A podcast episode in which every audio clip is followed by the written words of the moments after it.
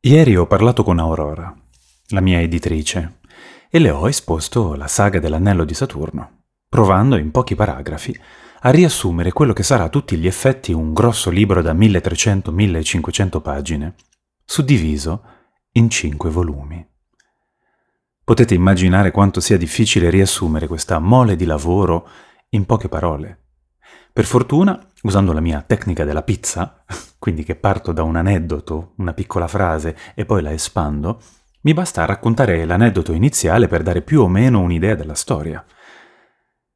Una magica storia d'amore, narrata dal destino. Sono molto impaziente di farvela leggere e questa volta, se va tutto bene, dovrei riuscire anche a farne un audiolibro completo. Quindi, Proprio come per la Divina Avventura, il primo capitolo del volume sarà offerto sul mio sito, sia in forma testuale che letto da me. E poi, come prima, le versioni ebook cartacee su Amazon e l'audiolibro. Ma c'è di più. Aurora è fortunatamente rimasta entusiasta del poco che le ho comunicato e insieme abbiamo deciso di accelerare i tempi di sviluppo e di pubblicazione della saga. Non posso ancora dirvi il motivo di tale accelerazione, ma vi prometto che ne varrà la pena. È una scelta che mi mette in difficoltà, perché significa che devo andare un po' più veloce del previsto, ma le occasioni non si devono perdere. E se serve rimboccarsi le maniche per riuscirci, sono il primo a farlo. Peraltro, sono anche abbastanza avanti nella scrittura. Ad oggi sono arrivato al 60% del quarto volume. Questo significa che il traguardo è vicino ma come dicevo alcune pagine del diario fa, la saga ha preso vita. E come un fuoco lasciato in mezzo alla steppa incendia tutto quello che tocca.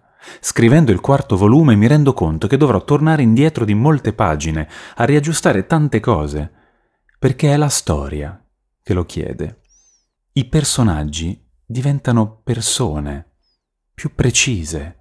I loro desideri sono chiari i loro intenti, i loro modi di fare anche.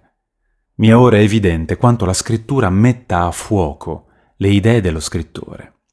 Sono uno che progetta ogni cosa, ogni dettaglio, ogni svolta delle mie storie, eppure mi ritrovo, inevitabilmente, con una storia che ad un certo punto mi impone di farla respirare come vuole lei. E quando succede, so che ho intrapreso la strada giusta.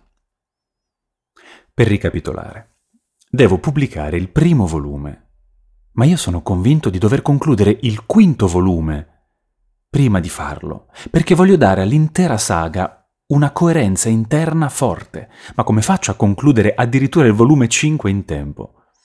Soprattutto considerato che avrò anche da fare le seconde e le terze stesure di ogni volume, poi c'è la società dei videogiochi, c'è il diario d'artista, c'è la mia vita. Insomma, era una bella gatta da pelare. Ho scelto quindi di scrivere il quarto volume e poi di fare solo un trattamento molto particolareggiato del quinto.